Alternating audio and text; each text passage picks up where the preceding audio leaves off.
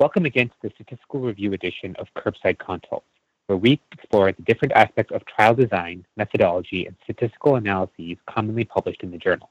My name is Dr. Ahmad Zaheen, editorial fellow at the New England Journal of Medicine, and your host for today. Now, the last time I hosted, we were talking about an outbreak of vaping associated lung disease that seems to have come and gone in the United States. And unless you've been living under a rock, you know that the daily news has now been dominated by the COVID 19 pandemic. Incidentally, if you have been living under a rock, kudos to you for self isolating. The reason you may notice a difference in the sound quality of this podcast is that I'm recording from home as the entire NEJM office has shifted to a work from home operation. So, the viral pathogen in question, SARS coronavirus 2, first emerged in appreciable numbers towards the end of 2019 in the Hubei province of China and rapidly spread thereafter, with the WHO declaring it a pandemic on March 11, 2020. The numbers are evolving rapidly, but as of March 25th, when we are recording this podcast, there have been approximately 450,000 cases and 20,000 deaths reported in almost 200 countries around the world. For the physicians trying to make sense of the pandemic, the volume of scientific reports, news articles, and editorials on the topic have been staggering. And so we thought it would be appropriate to record a podcast on digesting the data when it comes to outbreak studies specifically in the context of COVID 19. As a reminder to our listeners, all NEJM COVID 19 content is available for free without subscription at nejm.org slash coronavirus.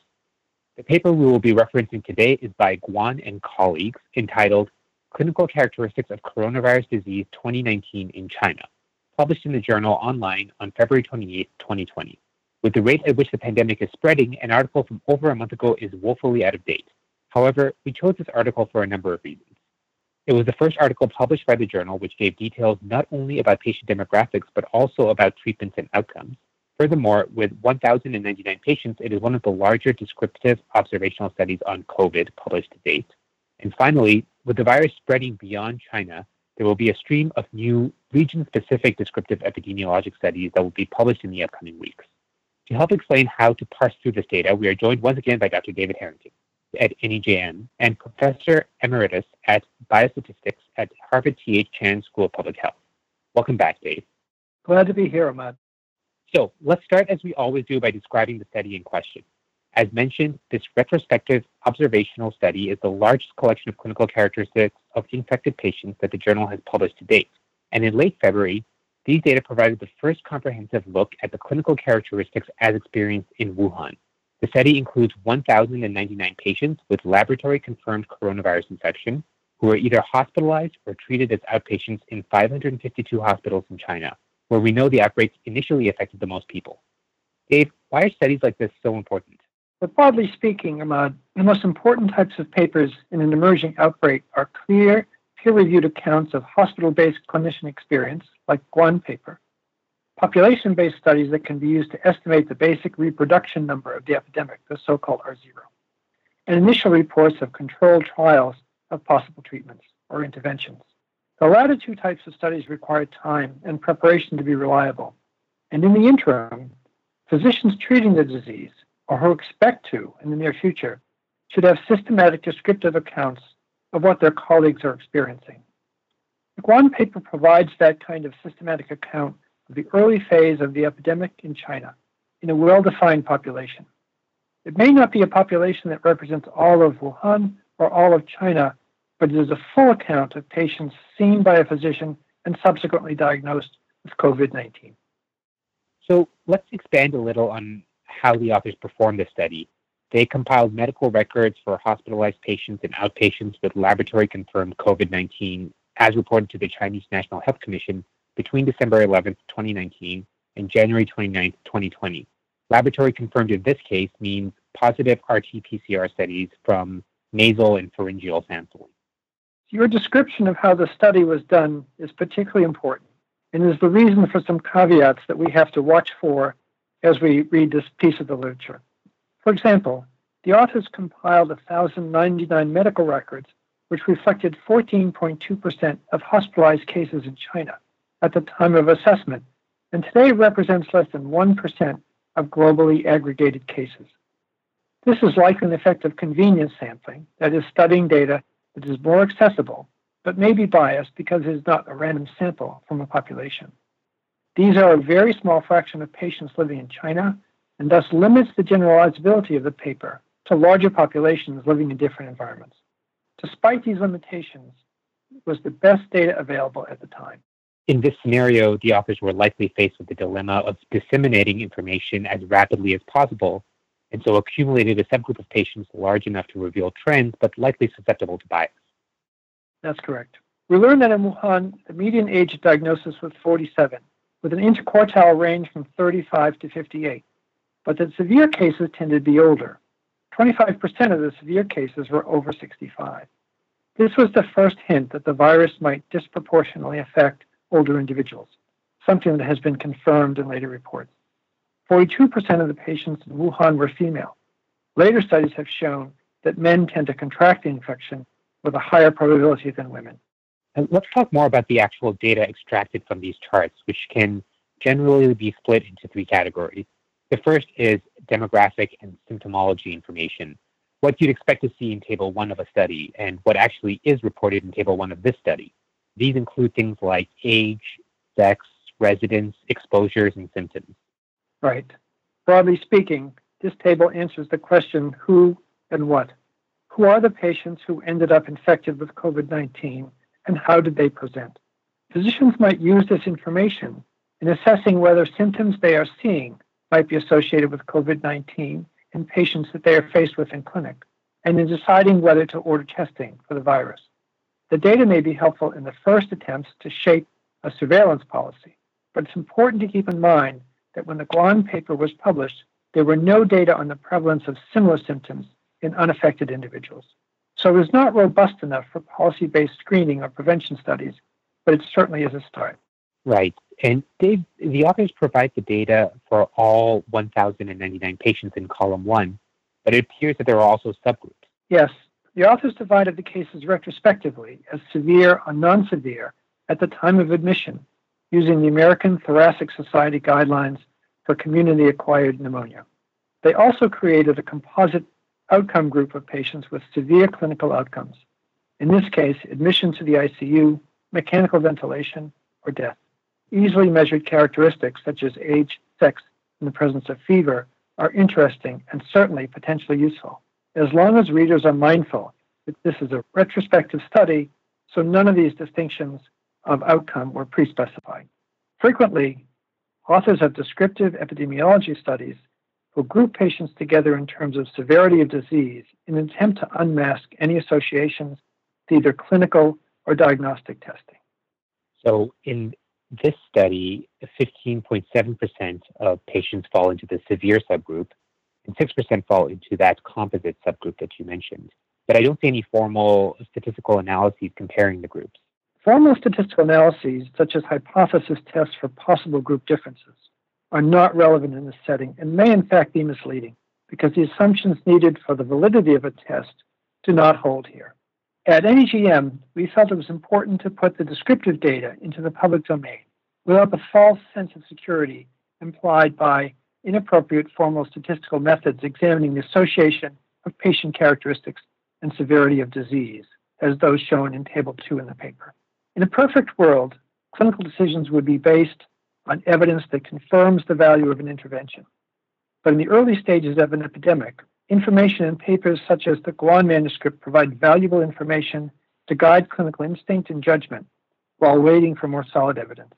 Right. Some other findings I think that bear reporting from that table uh, only 0.9% of cases were in the age group of 0 to 14 years, which is consistent with newer sources reporting a lower incidence of disease in the youth. Not surprisingly, 72.3% of patients had contact with a Wuhan resident, and very few, only 1.9%, had contact with wildlife. The median incubation period is reported at four days with an interquartile range of 2 to 7. Finally, comorbidities were reported in 23.7% of patients, with hypertension being most common. Anything else to comment on, Dave? Well, as expected, 173 patients with severe disease, the median age was higher at 52. Furthermore, in the 67 patients in the composite subgroup, the age was even higher at 63. Smoking rates were higher in these groups, as were comorbidities. The distribution of comorbidity was different as well, with more prominence of diseases like COPD and diabetes. But I'd like to make a point about the incubation period, which you mentioned earlier. We must be cautious about that data. The estimated time for incubation is based on a patient's recall of when they're exposed, then when they first exhibited symptoms. Both of those dates are subject to error, since in an epidemic that is spreading rapidly, it is difficult to know when one was exposed. Also, the low number of cases in the 0 to 14 age group is interesting, but it is an example of how a study like this can be misleading. It was possible in the early stage of COVID 19, when there was very little data on the attack rate of the virus, that young people with the disease tended to have minor symptoms or be asymptomatic. So, this hospital based series should not be used to infer the population incidence of COVID 19 was very low in Europe. I see, and that is important to note. Now, when it does come to symptoms, the authors report only 43.8% of patients had fever on admission, which is pretty surprising to me. That number increased to 88.7% in hospitalized patients. And although cough was the most common symptom affecting 67.8% of patients, gastrointestinal symptoms were rarely reported, which is in contrast to other uh, more recent reports. Exactly. So now we know a little bit about who these patients are and what they look like within the limitations of a descriptive study like this. The second category of data acquisition is for diagnostic testing results. Again, the idea here is to identify a pattern in diagnostic testing among infected patients, if one exists. This data are summarized in Table 2, subgrouping patients by severity and composite outcome as before. So, looking at Table 2, most patients have abnormal chest radiographs or CT scans, and the most common abnormalities seen were ground glass opacity and local patchy shadowing. These aren't particularly surprising findings in patients who have a viral pneumonia. Uh, cytopenias and other lab derangement were also common in sicker patients. This includes C-reactive proteins, lactate dehydrogenases, and uh, transaminases. I would classify these as expected findings and say that patients who are sicker in real life look sicker on paper as well. That's about all you can say. Often, this aspect of descriptive studies can be hypothesis generating, especially when it comes to establishing a diagnosis or determining prognosis. We see this commonly in risk stratification scores that are ultimately prospectively validated, which this is not. I would agree that this provides very limited amount of information in the context of COVID-19, where no definitive diagnostic tests exist outside of an RT-PCR. Okay, so uh, our third and final category of data is summarized in Table 3. This table describes the clinical course, treatment, and outcomes of patients in this study. And remember that this is not a clinical trial. Patients did not receive a specific therapy because they met certain criteria. Much of the treatment was likely physician directed based on clinical judgment. But trends can be reported, and the data can certainly lead to hypotheses that can be tested in a controlled way. Yeah, and some data that I found interesting was uh, 58% of patients received intravenous antibiotics, 35.8% received oseltamivir, and 18.6% received glucocorticoids. Those numbers all went up if you had severe disease or were a part of the composite group. The more severe cases receiving broader treatment is a known hospital practice and not surprising. But there are other important tidbits in this table. 38.7% of patients diagnosed with severe disease on admission ended up requiring mechanical ventilation, which is something hospitals need to think about when considering their resources for ventilation equipment and isolation rooms. 8.1% of patients in the severe category died, while a remarkable 22.4% of patients in the composite subgroup died. Another hugely important point that is often missed is that 93.6% of these patients were hospitalized, really illustrating the point that this is not generalizable for in non hospitalized patients. This study clearly skews to the sicker individual. Okay, so we have a study that cannot be used for definitive conclusions, but is the paper still helpful? Yes, very much so. When a new outbreak is identified, the preliminary steps of managing that outbreak are to confirm its existence, verify the diagnosis, and create a case definition. We saw this once last year with the vaping epidemic, and now again with coronavirus. Once you've verified the diagnosis, and created a case definition, you're ready to start accumulating cases and report descriptive epidemiology. Right. And this is the stage that the world is at now with corona, correct? Yes. Expect to see a lot of descriptive epidemiology coming out in the near future. Because of the urgency surrounding the epidemic, additional data on the epidemiology of the disease will be released as it becomes available, probably in piecemeal fashion from various groups or in repeated iterations as more information becomes available. This allows for studying trends, geographic variations, and different effects of different clinical practice. And it may provide clues about etiology, transmission, and natural history of the disease.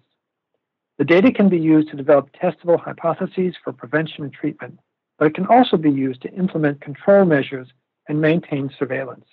We know that there are ongoing randomized trials, and numerous parts of the world, including the United States, have implemented control measures in an effort to curb spread.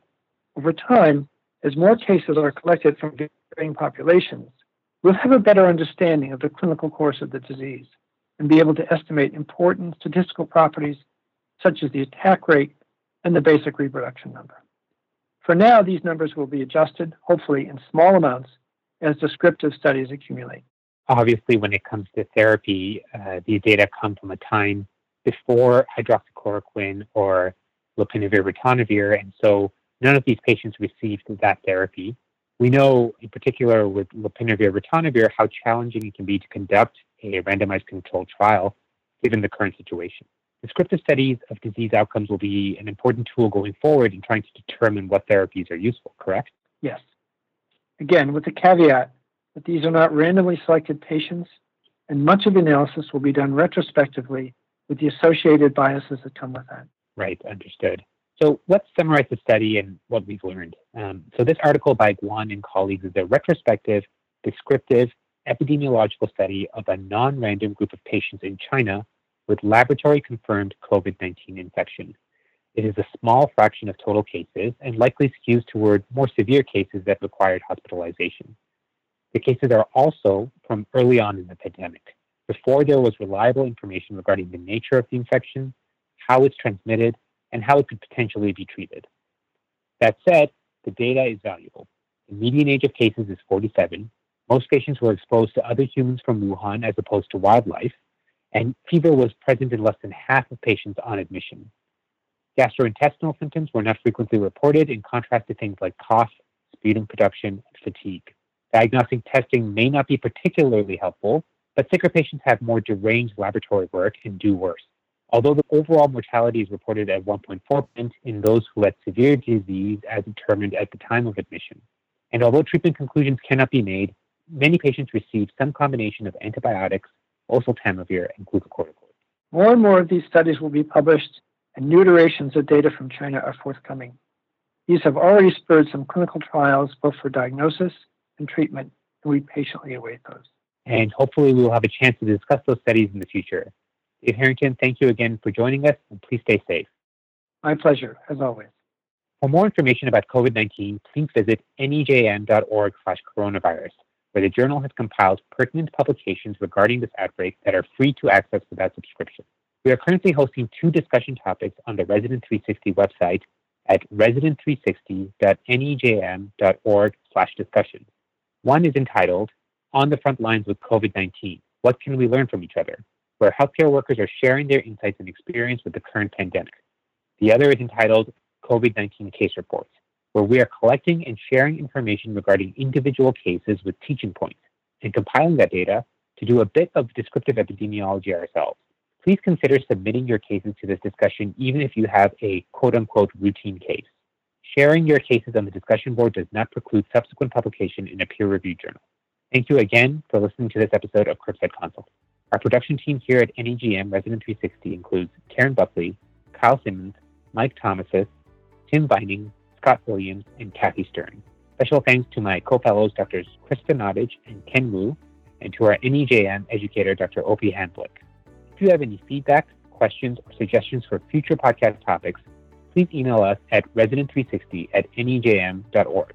Remember to subscribe to the NEJM social media sites, including Twitter, Instagram, and Facebook, via the nejm.org pages. On behalf of the New England Journal of Medicine and Resident 360, this is Dr. Ahmad Zaheen signing off.